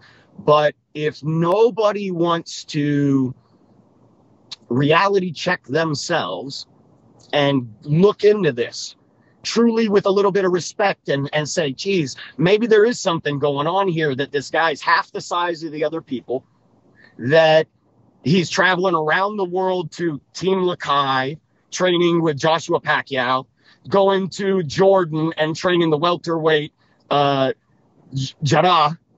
You know, like all around the world, I've been playing with people that are top level professionals. I shouldn't be able to do it. School of self is the only way. I understand myself. I don't compete with anyone else. I simply control myself better than anyone else. And when you compete that way, you can't lose, Mike. The, you're you're com- you're playing by your own rules. And the reason why people are feeling all this psychological and emotional stuff is because you're participating in an already created world where the rules are already made and you don't even understand them. And so, how the fuck could you have success? You're gonna fuck up. And if nobody's gonna explain to you, that's okay, first of all. You gotta do it wrong to figure out how to do it right. Mhm. And so, everybody trying to do it right first, you you don't even know if you're really doing it correctly. So the reality check is this: you can either seek out the truth yourself, which all people do at a certain point in time in your life, right? Um, or life will reality check you. So most people stay in their little world where you're very safe. And then one day you walk your little ass out into the real world and you run into somebody like me or someone else, and your whole reality is gone. What you understood to be correct will be upside down. Right. And when that rug is pulled, it will only be yourself and your own spine that you'll be able to lean on. Right. And that's what School of Self is giving you is the ability to walk and go anywhere in the world and lean on your own spine and know how to be of service to yourself and others to where you are a commodity anywhere you go. And that's what we're offering to the world in a way that I'm not selling a product. I'm not destroying anything to build anything. I'm working with two magics. Okay. There's only two left in the world, Mike. The first one is love. Now, real love, genuine love, has the ability to create without force. Mhm. And that is the power of the feminine. We see this, right? A woman can look at you, no force, and you'll act like a bigger man, right? That's the power. That's magic. All right. That's real shit right there because the world goes round on that magic. Mhm. As you know, how many men have done dumb shit in your life and you've seen them, right? Right. That's one magic. Then we have the other magic, which is awareness. Awareness has the ability to dissolve anything without force Gotcha. but you have to bring the awareness to the forefront. You have to bring the mirror to the person acting ridiculous for them to be aware of it. So this pocket internet that only allows you to see what you want to see, it's keeping that moment from happening. right. And that's why we're in the predicament we're in, where people aren't disillusioning themselves faster, especially with the lack of travel. You know, you need to go see that other people can live another way and they're perfectly fine, that we all eat, sleep, and fuck.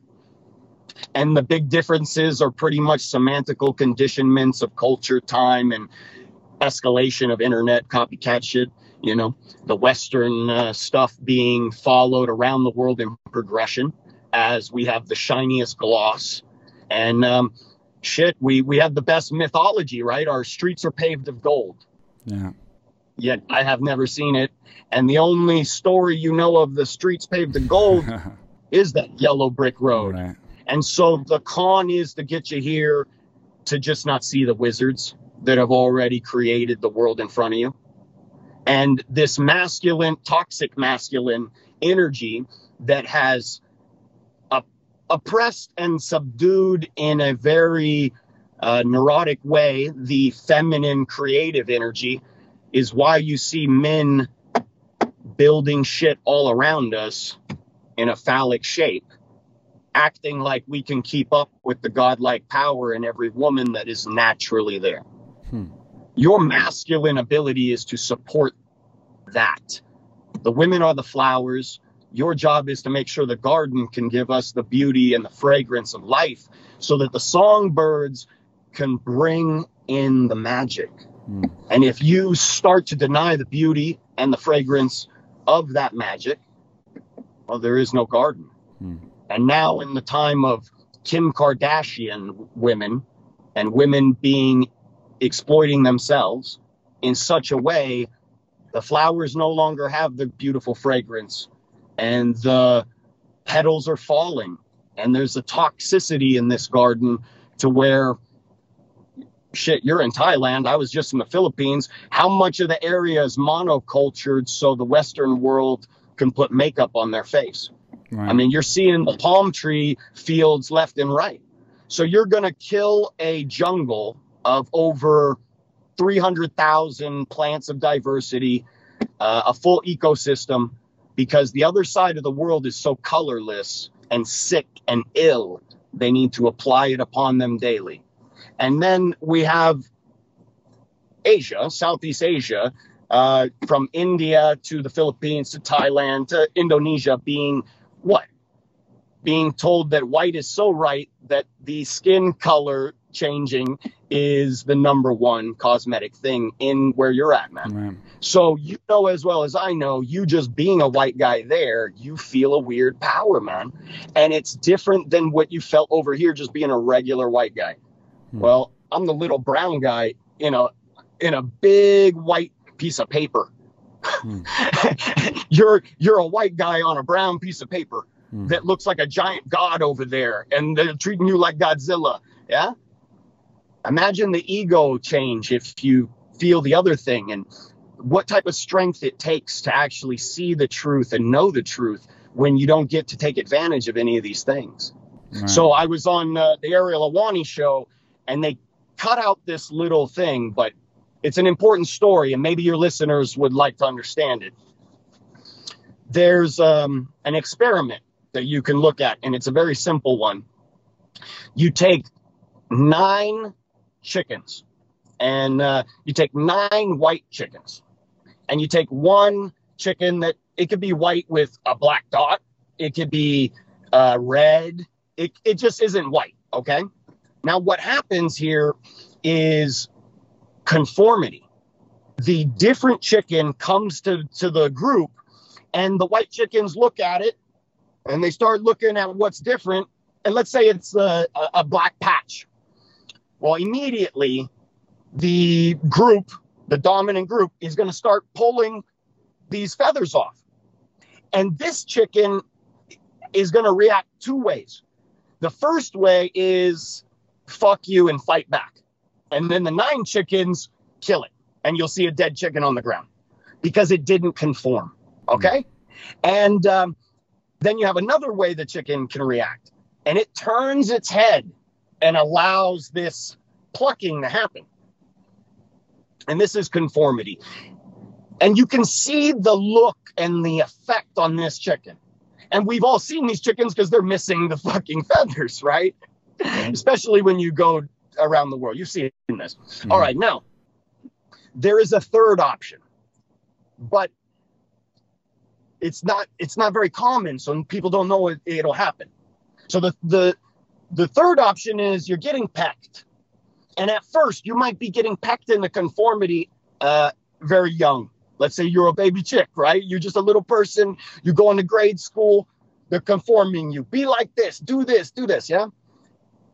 In the beginning, you look away because you're a little boy or a little girl, a little chicken, and you're not strong enough.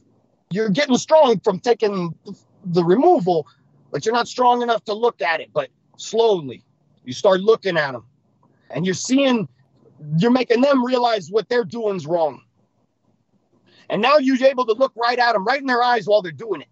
And this this patch that was bleeding now turns into a callus. And now that you're strong enough to know what's going wrong, some energy change is happening. And all of a sudden, the next time they come up to peck, they break their fucking beak. Hmm. And the other eight chickens turn the fuck around and let that chicken be. But if you don't grow the callus, you don't let them know what's wrong, they will conform you or kill you. And here's the other sad part of that one, Mike. There's no white chickens in nature, bro. So, that in itself, we know that conformity is happening in an unnatural way in that circumstance. Hmm. Now, we see the exact same thing happen in prison, grade school, high school, and now we're seeing it on the internet. And so when he's talking about verifying accounts, it's interesting to me that Google, YouTube, IG, and Facebook, who's holding the majority of internet participation, doesn't have valid verification. So you're going to tell me that you can CCTV has facial recognition with my mask, glasses, and a hat on, right?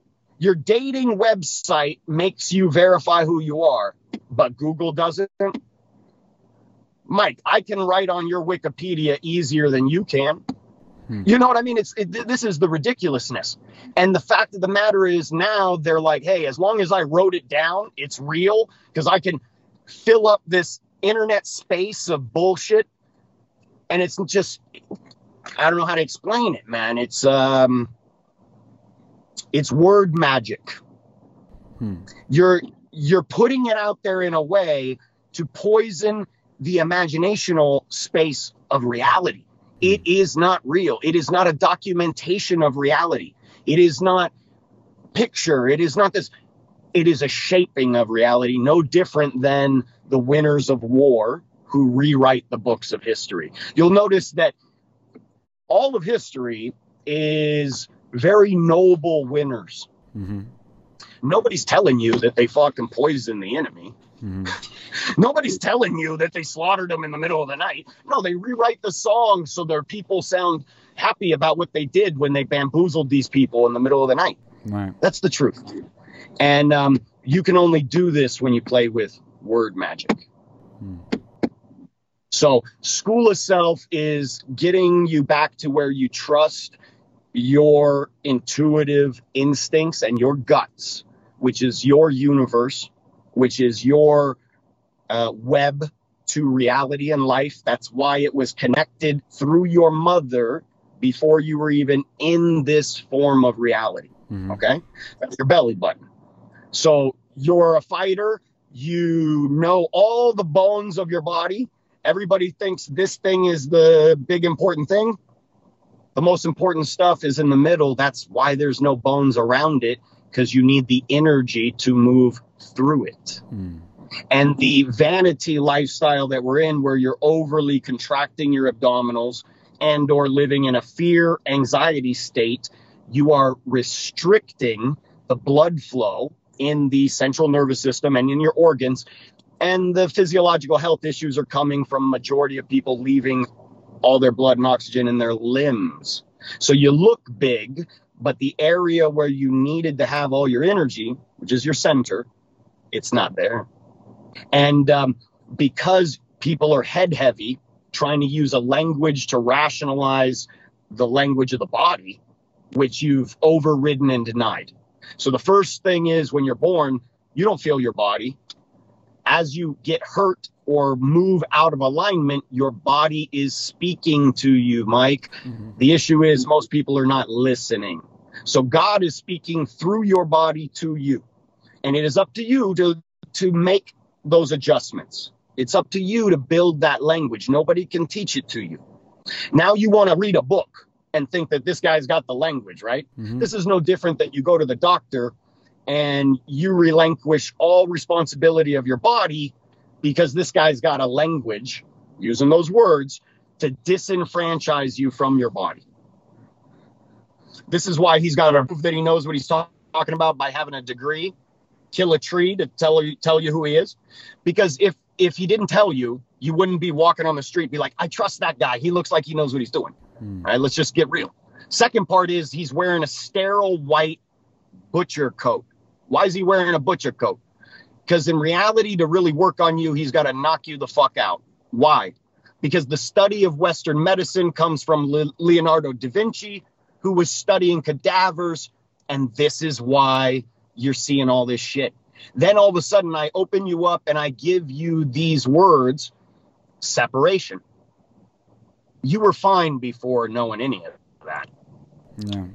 So then the, all the humans were fine. As I spent time living in the Amazon, they cut open the animals, they see the inside. There's a relatable understanding. There is no need to get into a semantic detail here. There really isn't. And the more you do that, you're just abstracting and creating another space, another language of obscurity, Right. and another place for the head to get heavy into that's not real Right. it's just not present.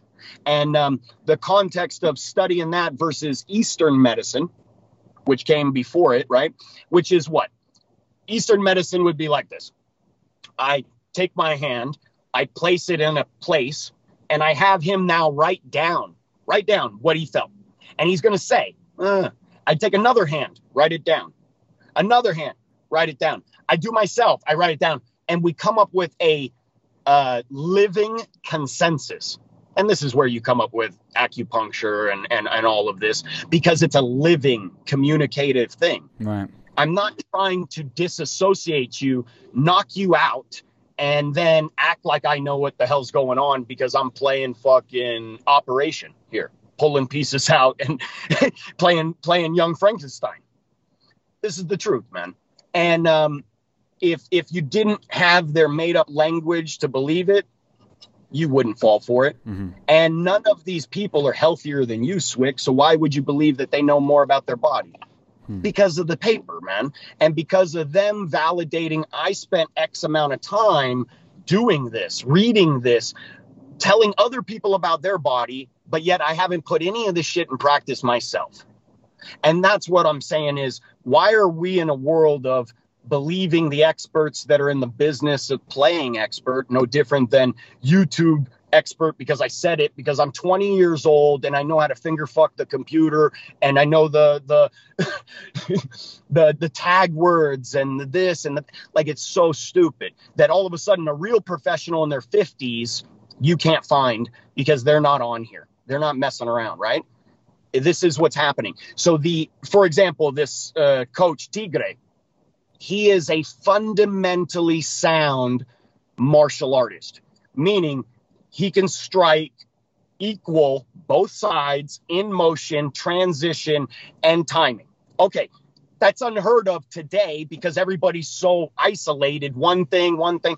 You're not a complete martial artist. Your comprehension of understanding the totality of position, it's not there. So this guy being 51 years old, having the foundation, it's still applicable today. And his abilities at 51 years old are light years ahead of any of these other guys holding mitts. I'll put it that way. Because he understands as a fighter and a balanced fighter, you need to be able to move this way and this way. I'm not going to let you get away with a one sided stance. That doesn't make any sense. And so when we start getting into call signs of a uh, a one on the odd and and and uh, evens on the power side, none of this really matters when we're switching stance. Now you understand evens are always power side, odds are always, you know what I mean. So th- that's all. So we just had so many different developments of linear stuff in martial arts in the past 25 years so a bunch of people can get their name said very few people are complete martial artists anymore. And um, that's where like you see this thing happening because of the internet because of what's being seen. People don't understand how come you don't do breathing? Oh well the only place i can get breathing is yoga and i don't want to do that. That seems soft. And the whole idea is this culture um, harbors this development a little bit. That's all. That's all that's really going on because breathing is a development in all spirituality because they slow it down. So it doesn't matter if you go to the Russian Orthodox monks, you know, like Fedor and his world. Doesn't matter if you go to the Buddhists. Doesn't matter if you go to the Hindus. It doesn't matter if you then modernize it and you're depressed and you need to deal with it and you live in up north like Wim Hof and you develop this. Oh, but he also knew tummo breathing from the Asian. So you see now what I mean? Right. It, it it's just something that should have been studied right now, just like movement. Uh, it's only Ido Portal and me that are breaking out movement in the gray spaces between the sports, not the sports. Hmm. Nobody's even talked to me about how long I've been training sports, but I mean, I was in Dallas. I trained Southlake football team when they were national high school football champs. I, I trained wrestling teams, volleyball teams, because I understand the gray space of everything in between. I can do any sport. So working with Diego in martial arts, as I am also a martial artist, not a big deal. Right. If he learns how to breathe and move, all of a sudden he can do anything. Let's now do it. No big deal. But he had to learn how to breathe. He had to learn how to move correctly because the way he was favoring dominant wrestling was a very Rocky Marciano face first. His hands are too low. It's obvious where he's going. And um, his his face showed the proof of it as the sport evolved and people then were aware of wrestling. Right. So you watched it. In the beginning, Koscheck was one of the most athletic wrestlers in the game. And within five years, it's a ton of college level wrestlers. And in that moment is when MMA's athleticism jumped a tier. Mm. You had to jump up. Like if you weren't at least college level conditioning, the rooms would just overwhelm you now. Right. So so that changed the sport. Before then, you didn't need that. You had guys that could just jump around and kick a little bit and kind of get away with it. Things have evolved. Now you got kids watching Bruce Lee and McGregor and all these guys, and all that stuff's in the lexicon of their imagery. They're imagining it, and that's where you get a guy like Buckley taking hold kick, spinning back kick, knock a guy out, land on his feet. Two months later, he's knocked out in the first round. Mm-hmm. So, so this is what I mean: is amazing stuff is happening. Where's the well-roundedness that his guards up? So how come we just watched Stipe? This is the champion of the world. I've never seen a guy who knows boxing with his hands so fucking low. With a guy 30 pounds bigger than you, that's the craziest shit I've ever seen. So why he he's not being told to have high guard might be that you're delusionally confident because you just knocked them out before. Like this is what's happening where how many guys in this sport are suffering from injuries from training? Let's look at Wink. You got you got Winkeljohn missing an eye and missing a nut from training, and he's a fucking trainer. So you're holding a mitt and you can't even get it there in time. This might be why Wink, why John Jones got a lazy eye, why Holly's got a lazy eye, why Brown Bear's got a lazy eye. I almost was getting because one. there's no defense in this camp, man. They don't teach them any fundamentals. They think you can just hit and run and play the hands down because you're six three like John Jones. Like that all works when you're Winkeljohn and you're showing off on little Thai people in the 90s, bro. That's cool. Doesn't work out when the sport evolved and now you're dealing with real monsters. Hmm. Doesn't doesn't apply with a Pereira. Doesn't apply with a baboon. Doesn't apply, man. Like none of that shit really applies. So on top of it, when you got guys that have different sizes. You're an ecto, right? You're tall and lanky. Yeah. That is a specific body build that gives you certain attributes, moves, and a style. Absolute. If you're a meso, you have a different approach and style. You have to to get in or do this thing. What happened to poor Diego was he had a foundation from wrestling and he had really good confidence to go in. And in the beginning, he was just that fearlessness to go on the striker is what it was. And the elevation change, being right here in the armpit, was just enough uh, in the moment that the average striker just wasn't ready for it. Okay. All of a sudden, they're like, hey, the sport's evolving. You got to become a striker. You cannot take a guy that has no fundamentals in striking and think you're going to make him a fucking kickboxer overnight. And now you want him to stand toe to toe and play the game. Well, how'd that work with Melendez when Melendez just did straights on his ass and over and over again and beat his hooks? Mm-hmm. How did it work when Kampmann did it to him? How did it work? And so I want to ask you this, man. When the coaches get to accept the win, great. How come they never accept the loss? And when you're now making the calls and you're the one not giving your guy defense, why aren't you paying for the stitches in their face? Why aren't you paying for these medical bills? Why aren't you taking the 50% loss on getting paid because you fucked up? That's the real talk. You want to play it on the fighter. You didn't give them the tools to actually fight correctly. And that's what I'm seeing in there over and over again. So you got guys that are at the highest level, some of the guys at the highest level, yet they got huge holes in their game of I don't want to move out of the way of an attack, which is crazy talk. Um, because I don't respect this guy's power. Okay, if you don't respect it, then you better have your hands in the right place. That's it. You better know how to blend and parry. You better know how to roll it. You better know how to absorb strikes. So I'm seeing guys get knocked out like nothing, yet I never see any of them training getting hit. Mm-hmm. So Diego, I hit Diego 20 minutes a day. 20 minutes a day I hit him. So his body understands impact. These fighters are thinking they're never going to get fucking hit and when they do, it gets them emotional, gets them all these other things. They start feeling like it's a failure versus that's what's supposed to happen in here, crazy.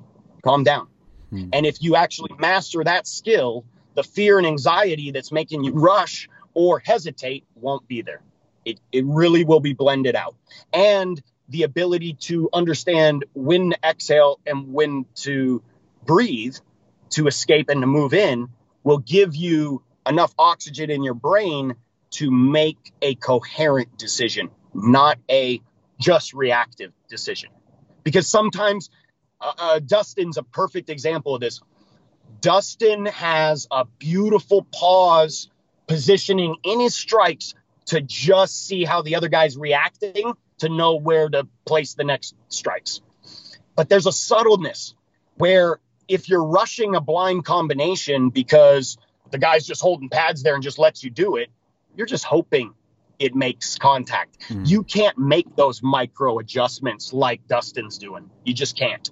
Um, that comes from being able to breathe in that moment. Mm. And you know as well as I know, one breath behind, you start falling behind on each one of those exchanges. And after the second one, the third one, you start feeling desperate. You start making bad decisions. And now you're putting yourself in this space where you didn't need to. Now it's who's faster, who's stronger, all your game plan goes out the door because you don't want the judge to see this direction. You don't want to see any of that. And that's where fighters are hurting themselves a lot. And the the coaches are not helping in a lot of ways because they want them to win the round in that fashion. The old way that Diego was getting credit for fighting with just heart. Just mm-hmm. go out there. If you just fight that way, you can't lose. Well, I'm telling you right now, 10 years later with brain damage, you can. And Gaethje and all those wars, trust me, it'll be it'll be a thing. You can see the wars that that Tony Ferguson's gone through now. You can see the effects of these things. And speaking of CTE studies, the uh, buildup of these traumas come after 10 years. You get knocked out. The full amount of understanding what happened in that knockout does not come out for 10 years. So these kids today are being knocked out. How, I mean, like right and left. Right and left. I mean, that's why their careers are not going to last because they're getting knocked out four times in five years. Yeah. Now, you're cutting so much weight that you're being knocked out. I'm dealing with a 39 year old. He's only been finished four times. And one of them's, uh, you know, like a fake fight. Come on. To a special needs kid. Like, this is be real here. These these finishes on a guy that's 39 versus these young guys are getting finished like that. One little tap and they're going down. Why? No, I'm being real though, man. You got to see this. And this is why the feeder system's got to be ready there with more guys because they're not lasting. And they're not lasting because they're all action and their fundamentals aren't all there. The guy that fought Woodley last night, his fundamentals were clean as shit. He his guard was so good, like it was good. That was one of the better ones that I've seen in a minute. But yeah, he's a terror, man. He's a ringer. You're to see him just float up, you know what I mean, in a second. As I talk shit to Sean Shelby and explained the ranking system and who they allow to touch gold, it's who they allow. It's the season of who they put in play. And how do we know this, Swick? It's not really a sport if it's not real competition with a real fucking bracket. And if it doesn't have a real bracket and you can't actually show me who's fighting who, like it's not real. Just like USADA, I had to call out USADA. USADA's not real. You want to watch my fighter's dick piss into a cup, but you don't want to show me video of the testing. One, two, you ain't showing me the the lottery of how you're picking these names. So all of it's bullshit. All of it. Systematically. Then on top of it, we're in Jordan and 3 weeks. You didn't send anybody to test cuz you ain't got nobody to test in the Middle East. So let's just keep that real. Then on top of it, you're not telling me the names of the companies you're subcontracting to do the testing in Russia, Brazil. Come on, man. Let's just keep that real. So you're not dealing with companies that are above board. You bought Jeff Novitzky to act like you're official. It's just not real, man. It's just not real. And how could it be real if the guys that look obvious don't get tested. Then on top of it, if it was real, do blood across the board, blood and hair across the board. Okay. So then we'll talk about medical. I talk to medical. I say, hey, what are the requirements of the brain CT scan? When do you require a fighter mandatorily by the UFC has to get it? Only when you're KO'd or TKO'd, not when you take an illegal knee to the head. Somehow that slips through the cracks. Come on, man. So this is the bullshit. Just the same as you got three judges that don't know the sport. Just the same as you got how many refs.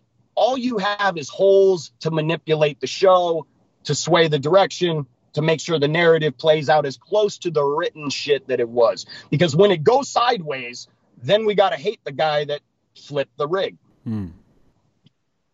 Well, isn't it interesting that it's pandemic um, global situation.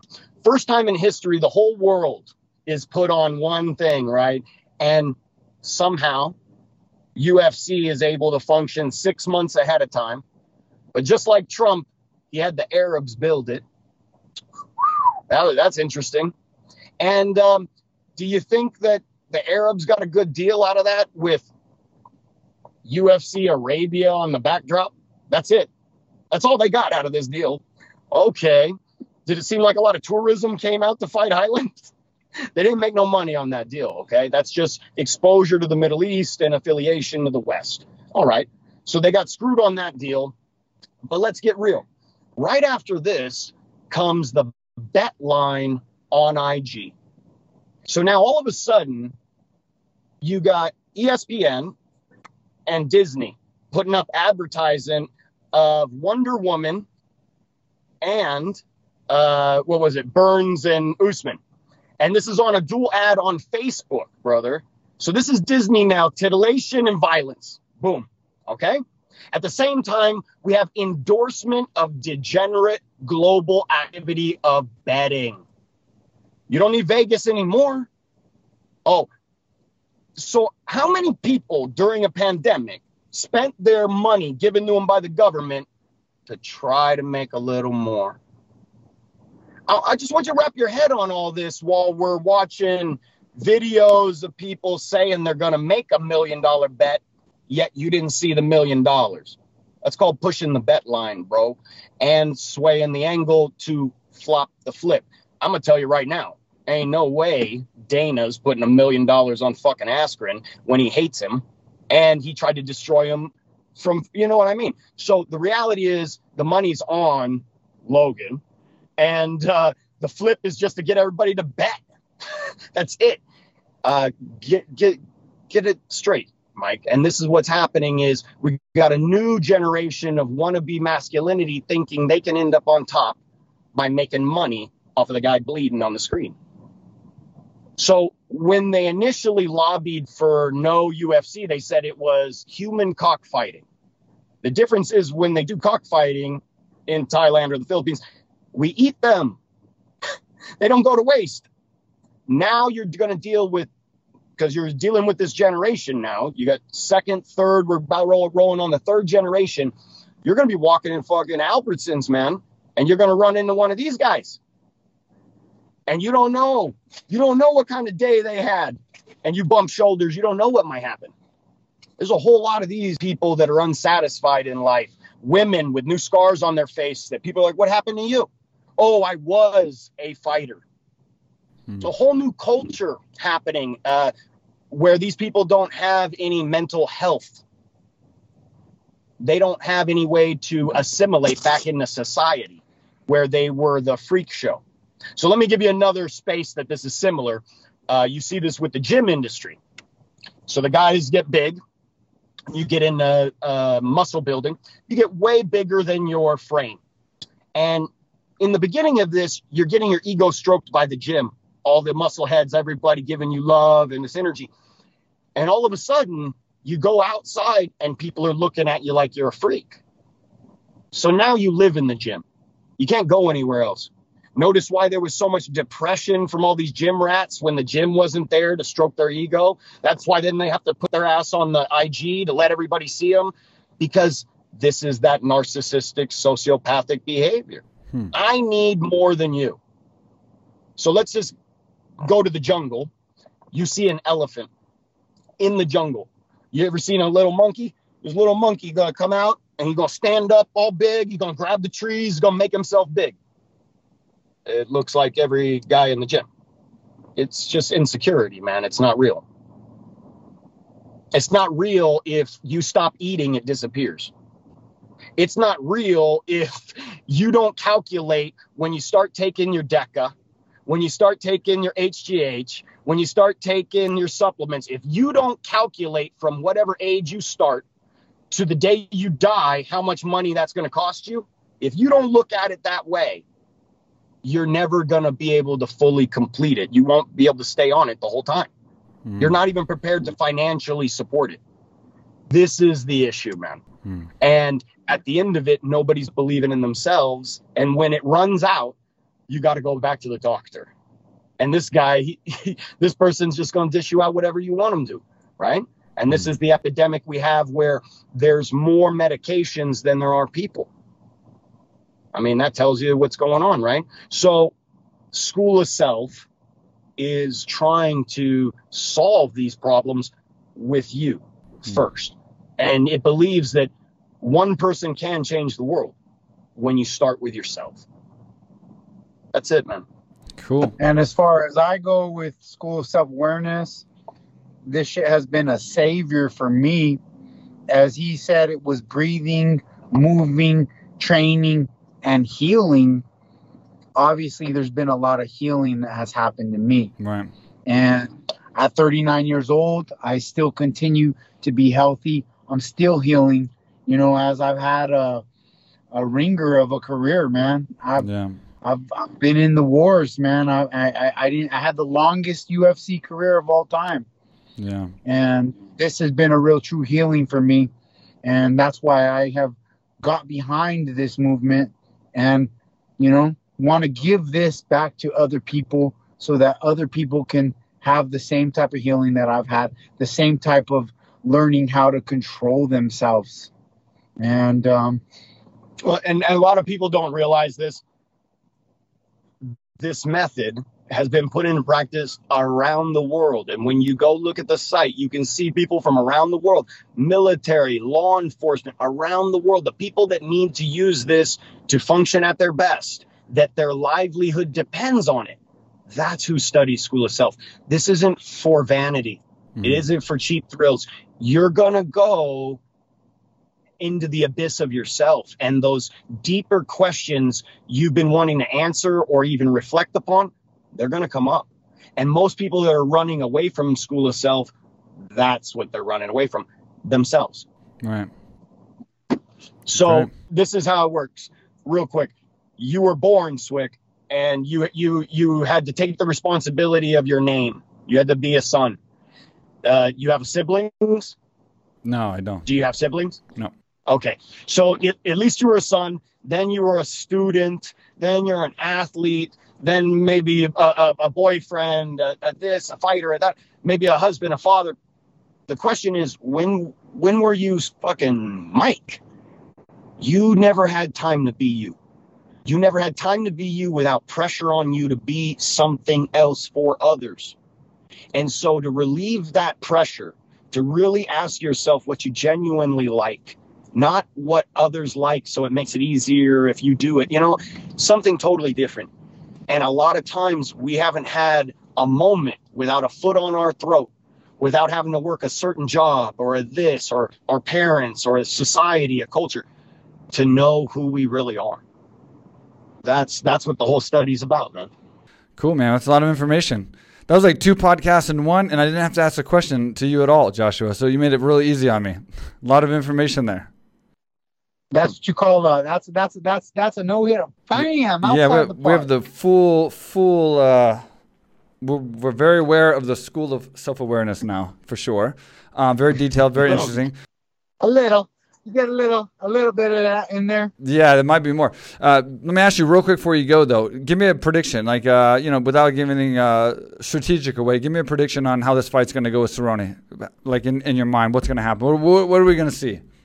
Um, I can tell you this: you're just gonna see me at my best, and I don't know where cowboy, what cowboy's gonna come, but um, you're gonna see me at my best, and I'm going in there with everything that I have, all my skills, all everything that I've learned over the course of this this career, and at the end of the career, really, really fucking sharpening that blade I'm gonna take care of myself and I'm gonna move correctly. I'm gonna move in there so smooth, man, that I'm gonna make this shit look easy. Nice. And Cowboy, he might be planning on finishing out those five fights he signed when he signed the Conor McGregor deal. But as I am ready for retirement, Cowboy's ass better get ready for retirement too, because he don't know, but this is probably going to be his retirement fight too. Strong words. Nice. I Can't put any better than that. So you plan to retire the cowboy. Nice. Uh, I don't know. I don't know if he even has to do it. UFC will do it one way or another. That's the point. That's the point. You said it first with how he's been performing, right? Mm. You said it first.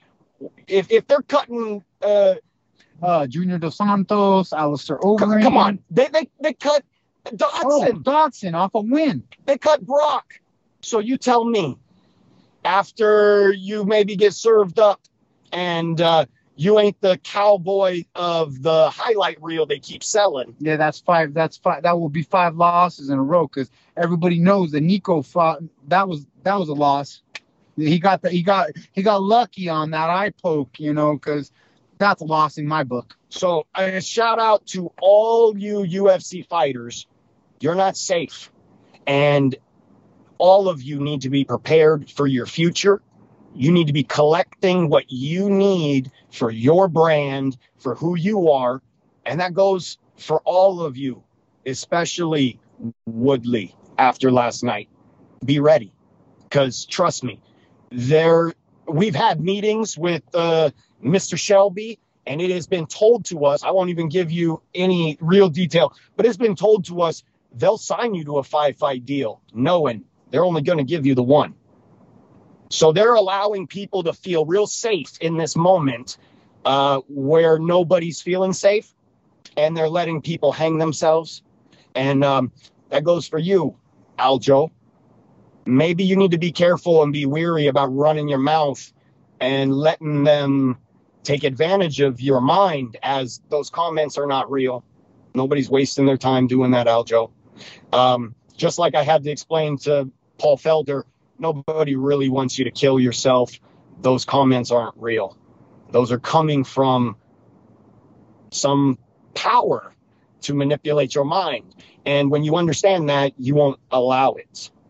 And so when Woodley's phone number uh, was put out on the internet, he was harassed during this camp. I mean, these are all forms of the lean, forms of the psychological distraction, forms of the manipulation of which people have no idea is even really going on. Mm. And that's not like just the stuff in the warm-up room or the the rat like like there's just tons and tons and tons of it. Mm. This is what's going on in the months in between. Hmm. And everybody's like this, oh, our hands are clean. It wasn't us. It's the internet. It's the bots. It's the this. It's your fans. Uh, we don't have any of that hate on OnlyFans. I don't think the Bellator guys are getting any hate. I don't think the one championship guys are getting any hate. It's just interesting how much hate the UFC guys are getting. Because I know the Brave guys don't get any hate. Isn't that interesting? So if the real fans of the sports are participating, saying nice things, why can't we track the IP address of all these negatives? Because it was interesting when I did the cyber investigation, what they explained to me is they got to know what they're doing to be able to randomly roll those IP addresses constant like that.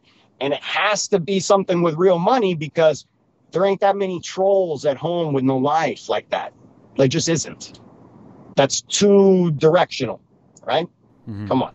So, as working in special operations, wouldn't you call that terrorism?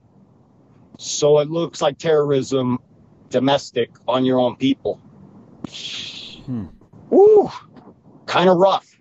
Kind of rough when every single one of you could be getting paid for pain and suffering. That's called psychological and emotional warfare, my friend. Hmm. And as somebody that is in counterterrorism, I'm telling you, they're in the wrong. Well, interesting hey, points. we'll end it on that, Mike. And um, May 8th, baby, you're going to be ready. Hey, one more nightmare to scare.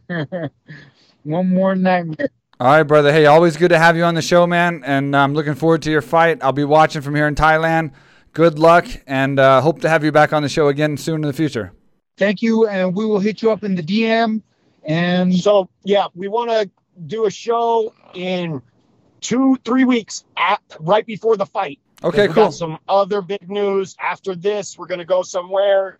You're definitely gonna want to hear that story. Cool, awesome. Thank you. Thanks for giving me the exclusive. Hey, thank you, Swick. Love you, bro. You take care, man.